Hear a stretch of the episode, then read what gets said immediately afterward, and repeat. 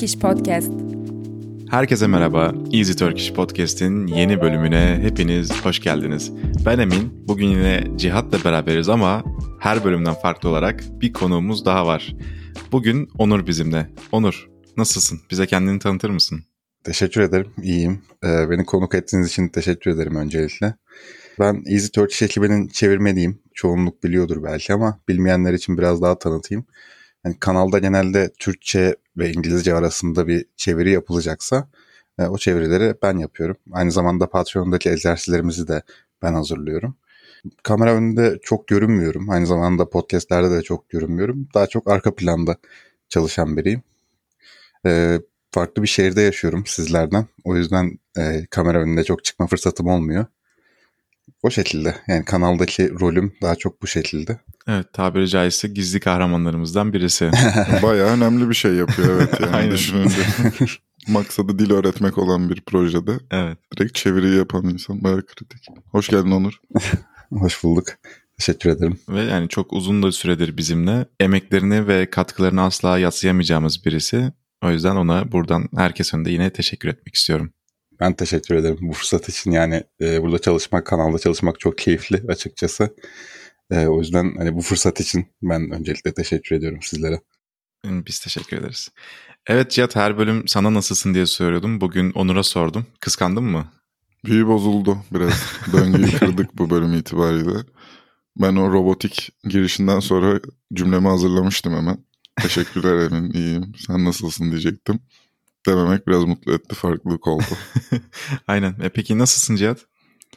İyiyim ben de biraz uykum var sadece. Bu bölümü normalde çektiğimiz diğer bölümlere göre daha erken kaydediyoruz. Ama konuştukça açılırım diye düşünüyorum. Ne konuşacağız bugün? Evet, e, bugünkü bölümümüzün konusu yeni yıl hedefleri. Biz yeni yıl hedefi olarak Cihat'la beraber podcastlerimiz için konuk almayı öngörmüştük, istemiştik. E, ve bu bölüm itibariyle de bu hedefimizi gerçekleştirmiş bulunuyoruz. Evet, Onur, biz yeni yıl hedeflerimizden birini gerçekleştirdik.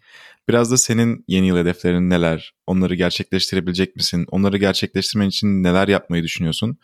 Onları dinlemek üzerine e, seni konuk ettik buraya. Evet, sendeyiz. Yani benim yeni yıl hedeflerim e, başta kilo vermek. Bunu zaten videolarımızdan birinde de söylemiştim soru cevap videomuzda. E, yani birazcık şeyim var, kilom var tabiri caizse. Onu kurtulmak istiyorum özellikle e, daha hafif hissetmek adına, daha rahat hareket edebilmek adına birazcık da hani görüntü itibariyle daha e, iyi görünmek adına diyeyim, daha sağlıklı hissetmek adına diyeyim. E, onun dışında şu an stajıma devam ediyorum. Stajımı vermek istiyorum. Stajımı bitirip e, yani şeyime devam etmek, lisans öğrenimimi tamamen sonuçlandırıp artık iş hayatına e, gerçek anlamda atılmak istiyorum. Tabii Hiç gerek yok bu arada. diyorsun. Araya girmek istedim dayanamadım. Ama hiç gerek yok. yani büyük ihtimalle hani pişman olacağım bir şey yapıyor Evet. olabilirim ama ya açıkçası hani Easy Turkey'de birazcık iş hayatından sayıyorum. Hı hı. Ama onun dışında yani lisans öğrenimimi e, tam anlamıyla e, sonuçlandırmak istiyorum artık. Çünkü hani e, hastalıktan vesaire çok uzun süredir devam ediyorum ve hani bir şekilde artık bıkmış durumdayım. Normal. O da artık sonuçlansın istiyorum.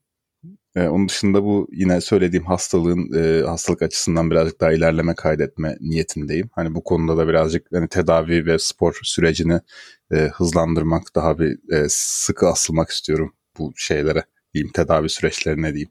Benim hedeflerim şimdilik bu şekilde. Hani devamı gelir büyük ihtimalle yıl içinde. Birazcık sürprizlerle, e, yeni deneyimlerle diyeyim. Ama şu anda yani öngördüğüm e, rota bu.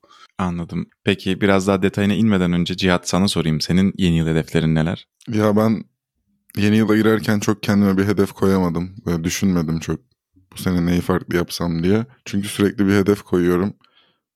Bazılarını gerçekleştiremiyorum. Hatta çoğunu gerçekleştiremiyorum. Ama biraz Onur'unkine paralel bir şekilde benim de bu seneden beklentim daha üretken olmak, daha sağlıklı olmak diyebilirim. Hatta zaten bu çok evrensel bir istek ya. Senenin başında spor salonları çok dolu oluyor. Şu an gitsek bayağı işte bu saatte değil de normalde gittiğimiz zaman ağzına kadar dolu olduğunu görüyoruz işte. Ee, Herkes gibi ben de biraz bu konularda yükseğim ama böyle net bir şekilde 2023'te şunu şunu yapmak istiyorum dediğim bir hedefim olmadı. Ben bu seneyi biraz şey olarak değerlendirmek istiyorum. Kariyer senesi. İşte 2022'nin ortasında şu an bulunduğum yerde çalışmaya başladım. Mayıs ayıydı. Şu an 8. ayıma girdim oradaki. Ya ilk 6 ay falan zaten öğrenme ve alışma süreci oluyor.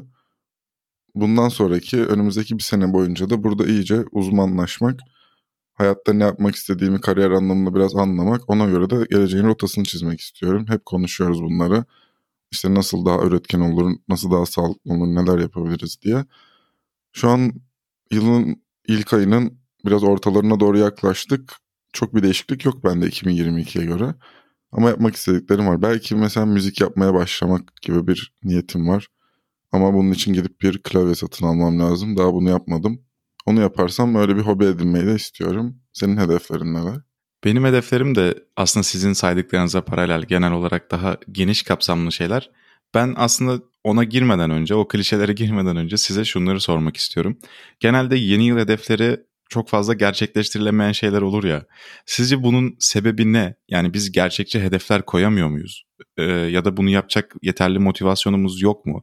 Onur ne düşünüyorsun bu konuda? Yani insanlar neden koydukları hedefleri genelde gerçekleştiremiyorlar? Ya bana sorarsan e, hedefleri yani çok uzun vadeli hedefleri çok kısa vadeli olarak düşünüyoruz. Yani atıyorum 10 yılda gerçekleştirilebilecek bir hedefi, çok çok büyük bir hedefi e, çok kısa var. Yani bu sene gerçekleşecek gibi hesaplıyoruz. O da hani e, rotamızı çizmemize birazcık engel oluyor. Yine buna paralel olarak adım adım gitmeyi çok bilemiyor gibiyiz.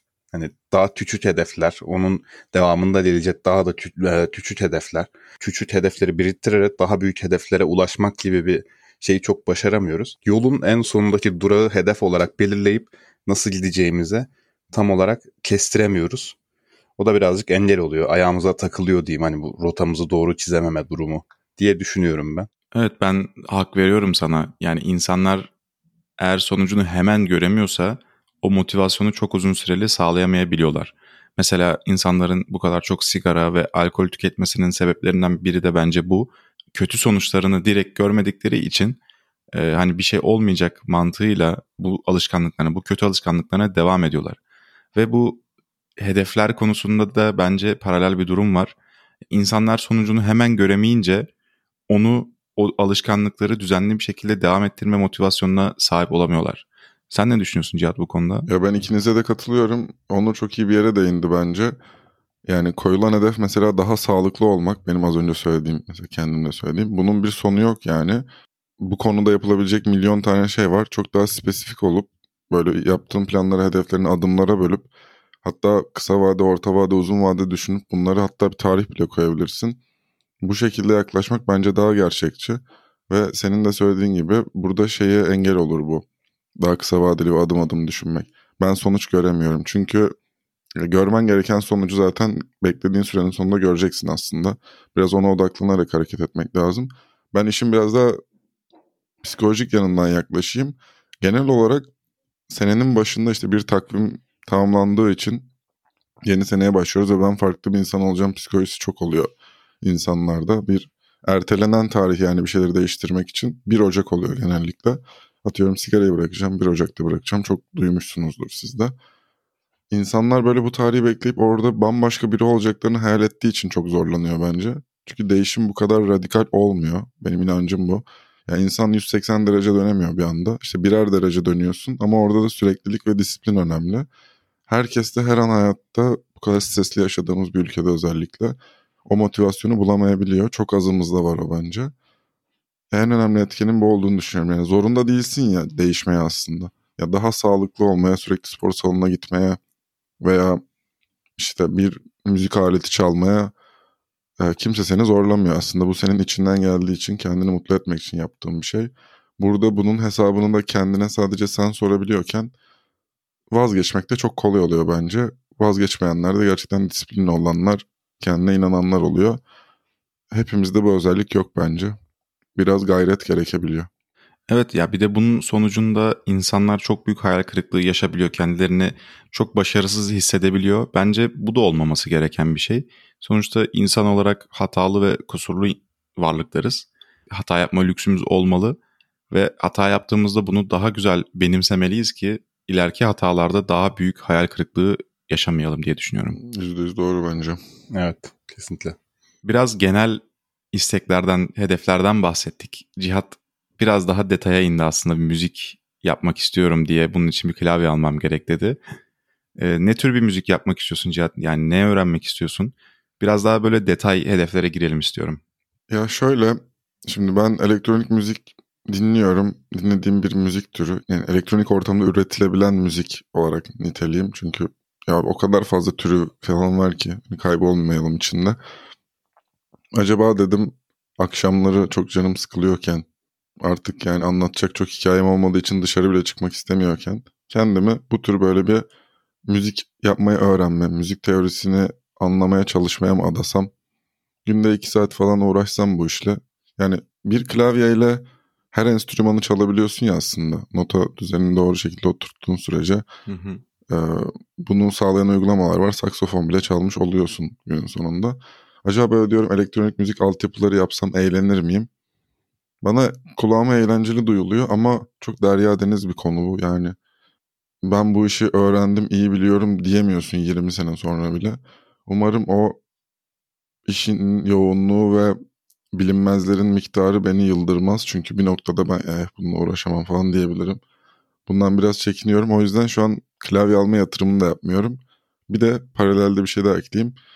Piyano çalmak gibi 61 ya da 88 tuşlu bir şey alırsam onu çalmayı öğrenirsem biraz piyano çalmayı da öğrenirim inancı var. Güzel bir hobi yani. Hayatımda olsun isterim. Akşam çok canım sıkılınca ya da bir gün hafta sonu uyandım. Kulaklığımı takıp bir şeyler çalabilsem ya daha doğrusu şöyle şu an gözümde canlandırdım o imaj çok hoşuma gitti. O evet. insan olmak istedim yani ama bakalım bunu önümüzdeki günlerde değerlendireceğim. Yani pahalı da bir hobi aynı zamanda. Ya bir MIDI keyboard denen o klavyeler o kadar da pahalı. Yani her şey pahalı ya. Olduğu yerde. Yani e, piyano alsam şu an çok spesifik olur yani. O yüzden o klavye alıp bilgisayarıma bağlarım diye düşünüyorum. E, bu arada Onur'un da bir müzik geçmişi var. Aa, Onur elektro gitar çalıyorsun. Başka çaldığın bir alet var mı onu bilmiyorum ama Cihat'a bu konuda bir tavsiye vermek ister misin? Müzik geçmişi olan biri olarak. Şu an hala devam ediyor musun onu da bilmiyorum bu arada. Yani şu anda devam etme fırsatım olmuyor maalesef. Ee, ama evet şey saymazsak ortaokulda lisede çaldığımız flütü saymazsak e, çal, çaldığım tek enstrüman elektro gitardı. Ee, yani benim zamanımda ucuz bir hobiydi. Hani çok pahalı bir hobi değildi en azından. Yani ucuz demeyeyim de. Ee, ama yani günümüz şartlarında birazcık maalesef pahalı bir hobi. Ama hani imkanlar da e, şu anda daha geniş gibi düşünüyorum. İnternette artık çok fazla kaynak var müzik anlamında evet, kendini geliştirmek için. Hani benim çaldığım zamanlarda neredeyse hiçbir şey yoktu.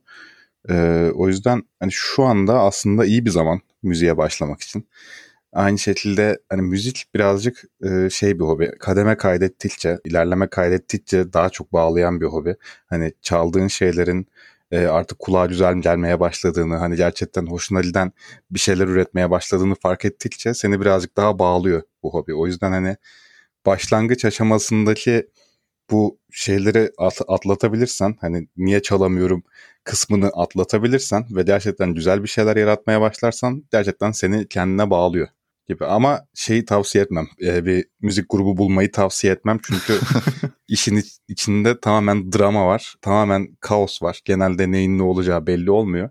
Hani 30 yaş üstünde belki birazcık daha yumuşaktır bu bilmiyorum. Hani o 25 35 yaş arasının e, insanlarla yapabilirsen daha mantıklı olur ama biz lise zamanındaydık. 15-16 yaşlarındaydık ve gerçekten tam bir kaos ortamıydı. O yüzden hani tek başına yapmanı daha çok tavsiye ederim. Bize ufak bir drama anlatmak ister misin peki? yani genelde e, bir şey durumu oluyor. Sevgili durumu oluyor. Yani grubun atıyorum e, basçısı e, grubun solistiyle e, eğer solistimiz kızsa onunla e, çıkıyor ve onlar ayrıldıktan sonra grup da dağılıyor. Yani bunu yaşamış olduk. E, onun dışında genelde herkes gitar çalmak istiyor. Günün sonunda böyle grupta 6 tane gitar çalan adam var. Bir tane baterist yok gibi durumlar yaşanıyor maalesef. Hani bas çalabilen insan bulmak neredeyse imkansızdı bizim zamanımızda. Onun dışında yani e, genelde grup içi atışmalar, tartışmalar. Hani sen niye doğru çalmıyorsun ya da ne bileyim hani grup dışı belki e, daha günlük hayattan çatışmalar. e, biri atıyorum birine ters baktı gibi saçma sapan durumlar yaşanıyordu ama lise ergenler arasında çok doğaldı bana sorarsan. Evet. Ben onu söyleyecektim. 15-16 yaşında 5-6 kişiyi yemek yemek için restorana otursan drama oluyordu zaten. Kesinlikle. bir de müzik falan yapıyorsan biraz da havalı bir iş ya o dönem için. Herkes ön planda olma isteği vesaire de vardır diye düşünüyorum. Bazı insanlarda özellikle. Evet. Burada drama çıkmaması mümkün değil. Ama benim e, düşüncem burada çok zaten böyle grupluk bir durum yok. Bunun böyle daha kişisel bir hobi gibi. Ama anlayabiliyorum. Ataleti yenmek ya zor olan senin söylediğin gibi. En baştaki o şeyi aşarsam adım adım gitmeye okey olursam yani ben niye yapamıyorum işte ben bunu beceremeyecek miyim falan hissiyatını aşarsam gerisi daha kolay olur ama benim burada sizle konuşmak istediğim bir konu var şu an aklıma geldi bu. Mesela 3-4 yaşında piyano çalan bir çocuğun zihni buna göre şekilleniyor. Kas hafızası oturuyor.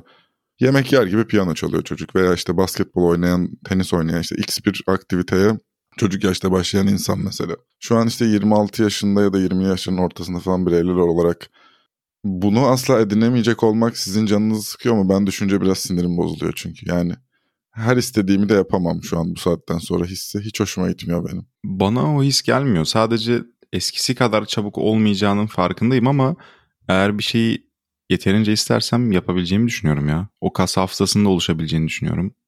Ya oluşabilir kesinlikle ama artık buna ayıracak daha az vaktin var. Ha, evet. Daha fazla kaynağın olmasına rağmen zihnindeki artık o sinaptik yapı ya biyolojin artık belli bir şekilde oluştu. Senin bunu yıkıp yenisini inşa etmen gerçekten yani duyulduğundan daha zor. Yani tabii ki piyano çalıp e, ortalama üstü bir amatör bir piyanist olabilirsin. Bunların da aslında bir engel yok ama bir çocuktaki akışkanlığı edinmek ya yani bir 6 yaşında 7 yaşından bu işi öğrenmiş birindeki akışkanlığı edinmek belki hiçbir zaman mümkün olmayacak. Çünkü dediğim gibi onun daha gelişme çağındayken beyninin ön korteksinde işte piyano çalmanın kas hafızası oturdu. Evet. Senin o kısım çoktan e, o gelişimini tamamlamış da olabilir mesela. Bu düşünce benim çok bazen rahatsız ediyor. Yani çocukken keşke enstrüman çalmaya başlasaydık kadar basit bir noktada değilim de şey gibi. Her istediğim değişikliği her anda yapamayacak mıyım acaba? O kadar çevik değil miyim artık? Biraz bu durumdan rahatsız olduğum için de bu sene için çok net hedefler koymadım. Yaşayalım görelim orta vadede bir şeyler var kafamda. Oralara ulaşmak için gerekli adımları da atarım noktasında. Yani çok böyle eskisi gibi heyecan duymuyorum değişme konusunda. Ya benim teselli anlamında söyleyebileceğim şey şu. O yaşlarda kendi yeteneklerimizi keşfetmek çok bizim sorumluluğumuzda olmayan şeyler maalesef. Evet. Hani o yüzden kendimizi suçlamak çok bir, bir anlam ifade etmiyor. Hani atıyorum Kesinlikle. 20'li yaşlarımızda yapmadığımız ya da yaptığımız şeyler için pişmanlık yaşamak daha e, sağlıklı ama Hani o yaşlarda gerçekten bizim sorumluluğumuzda değil. Birazcık keşfedilme meselesi. Evet. Ee, ebeveynlerin ve diğer etrafımızdaki paydaşların diyeyim. Hı hı. Bizi keşfetmesi meselesi. O yüzden hani elimize enstrüman verilmediyse hani o konuda da yapabileceğimiz çok bir şey yok maalesef. Evet. Siz de duyuyorsunuzdur yeni dönem ebeveynlerde. Çocukları işte hem futbola götürüyor, hem tenise götürüyor, hem işte piyano kursuna götürüyor, yüzmeye götürüyor, baleye götürüyor, karateye götürüyor. İnsanların hani Cihat'ın yaşadığı farkındalık oluşuyor. Ya keşke çocukken başlasaydım şimdi ne seviyeye gelirdim. Şimdi çok güzel kas hafızam olurdu falan. O yüzden insanlar bunları çocuklarına uygulamak istiyor. Ve ben bazen o çocuklarda şey görüyorum. Aşırı derecede yükleme. Çocuk yani bir anda 7-8 kursa falan gidiyor. E tabii canım bunun bazı bedelleri de var yani. E, sürekli bir şeye çalışıyor. Yani iyi yanları olduğu kadar kötü yanları da var. Ama biraz daha ben genel çerçeveden bakmaya çalışıyorum şu anda. Şey gibi.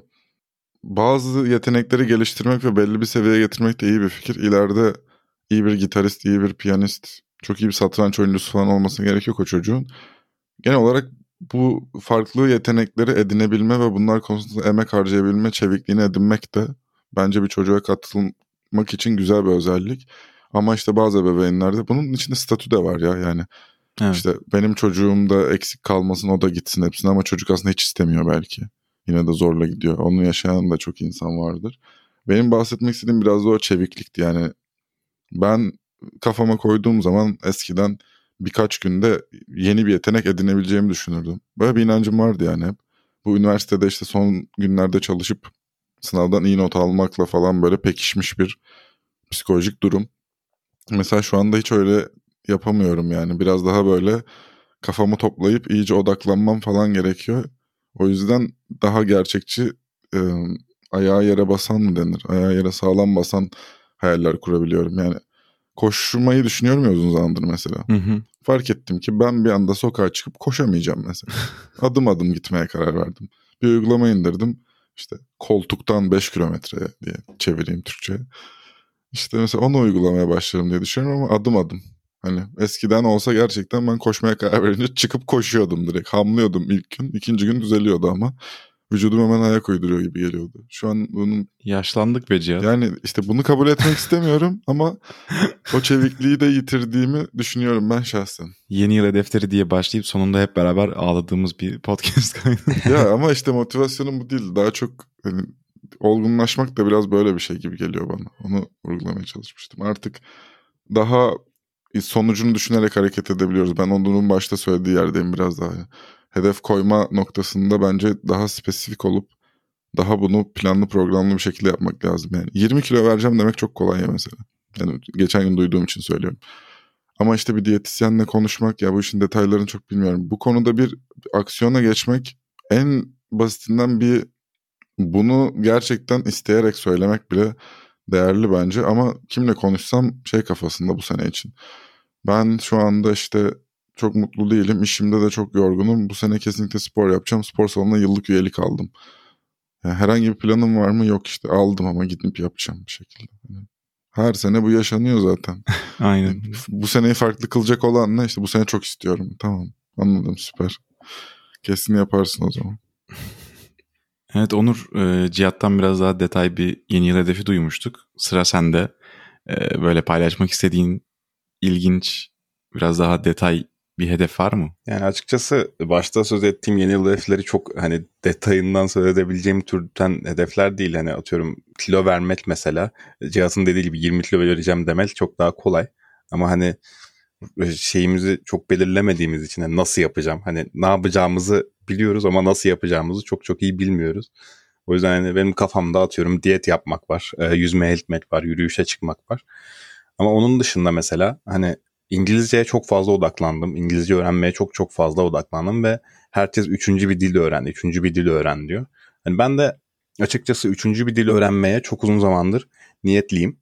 O hangi dil? Ya açıkçası Japonca öğrenmek istiyorum. Bunun sebebi de şu şekilde hani bir anime merakı yok. onun, onun dışında e, ne bileyim Japon filmleri falan o tarz bir ilgim hani özel bir Japonca öğren, öğrenmemin özel bir spesifik bir sebebi yok. Sadece kendime birazcık e, zorlamak istiyorum. Hani yeni bir dili öğrenmişken yeni bir alfabe de öğrenmiş olmak istiyorum. Hani Latin alfabesi olmaması birazcık ön koşul burada. O yüzden hani Japonca Hani radarımda birazcık Rusça da var açıkçası. Onun dışında e, diğer diller de var. Hı hı. Genelde Latin alfabesi olmayan diller ama mesela Japonca birazcık daha hani e, Türkçe'ye çok yakın aslında. O da yazıldığı gibi okunan dillerden bir tanesi. E, alfabesini öğrenmek birazcık zor ama e, kalanı özellikle Türkçe biliyorsanız çok kolay diye duydum. Hmm. Dil aileleri hani aynı olmasa da büyük bir yakınlık var diye biliyorum. O yüzden hani öğrenmesi kolay ama farklı bir alfabe de söz konusu burada. O yüzden hani bir demeyeyim de aslında Japonca'nın birkaç tane alfabesi var bildiğiniz üzere. Hani bunları birazcık öğrenmek de istiyorum. Japoncayı öğrenmiş öğrenmiş olmak kadar diyeyim. Evet. Japonca öğrenmek istiyorum dediğinde hani anime için değil demen şu anda Türkiye'nin bulunduğu durumu çok güzel özetledi bence. Türkiye'de dehşet bir anime e, furyası var şu anda. İnsanlar çok anime izliyor özellikle bu Z kuşağı dediğimiz işte 2000 yılından sonra doğmuş olan insanlar çok fazla anime izliyor ve bundan dolayı işte Japon kültürüne ve Japonca'ya çok büyük bir ilgileri var. O yüzden ona güldüm biraz. Evet. Bu arada küreselde de böyle sadece Türkiye'de de değil. Çok insan anime seyrediyor. Ama Türkiye'de sanki çok daha fazla ya ben, gibi geliyor. Şöyle örneklendireyim bunu. Ben Twitter'da bir anime tweet'i beğenme gafletinde bulundum. Çok güzel anime sahneleri ama yabancı bir tweet yani. İşte en çok duygulandığınız anime sahnelerini paylaşın tarzı bir forum postu gibiydi. Allah Allah falan ben de izliyorum arada bir tık, like'ladım ondan beri aman yarabbi karşıma sadece anime tweetleri çıkıyor o sizin için olan kısmında ve yani inanamazsınız. Millet Bir de bu işin fanları böyle yolun sonuna kadar gitmiş oluyor ya hani. Aynen. Tüm sahneleri kesmiş, editlerini yapmış, TikTok'larını çekmiş. Binlerce bölümlük işte One Piece'ten 155 bin tane sahne paylaşıyor adam en duygulandığınız sahneler diye böyle 1, 2, 3, 4, 5. Neyse araya girdim özür dilerim ama şey vurgulamak istedim. Anime olayı galiba dünyaya yayılmış. Türkiye'de sadece değilmiş. Benim gözlemim sahadan bildirdiğim şu ana dek bu. evet e, Onur kolay gelsin diyelim sana da. Yani çok güzel hedefler. Teşekkür ederim. Yeni bir alfabe öğrenme gerçekten çok güzel bir his. Ben mesela Rusça öğrenmeye başlamak istedim. Sadece alfabeyi öğrendim.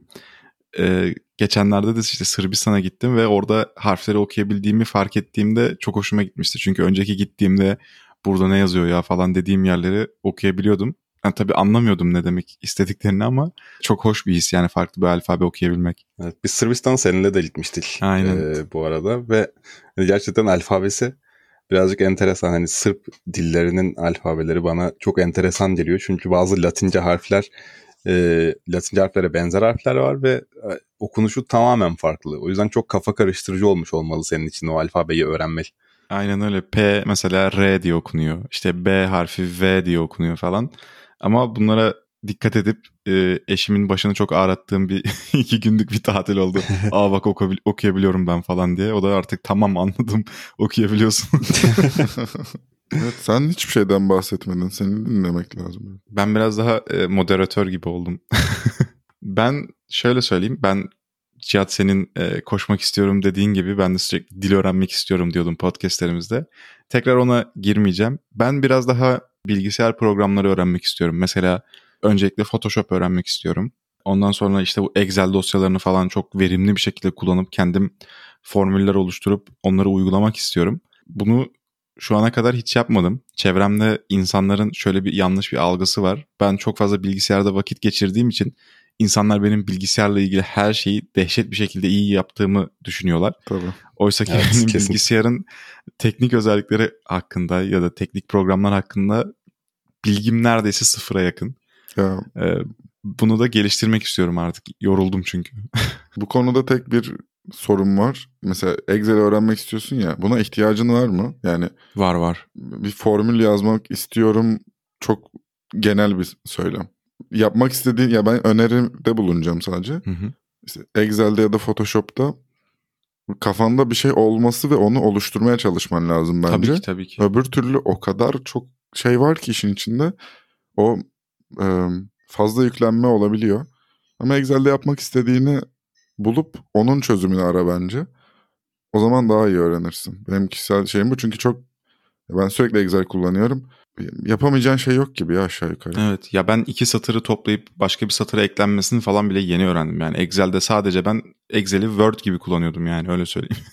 ya yapabileceklerinin gerçekten sınırı yok. Evet. İyi olur bence. Ya ben de hani o programları öğrenmek istiyorum açıkçası.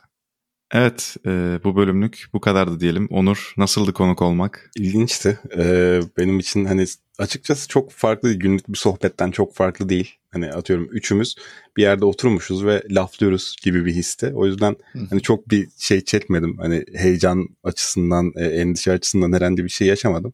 Beni de çok rahat ettirdiniz burada. Çok teşekkür ederim beni konuk ettiğiniz için. Rica ederiz. Rica ederiz. Çok keyifli vakit geçirdim. Bizim için bir keyifti. Evet, bizi dinlediğiniz için çok teşekkür ederiz.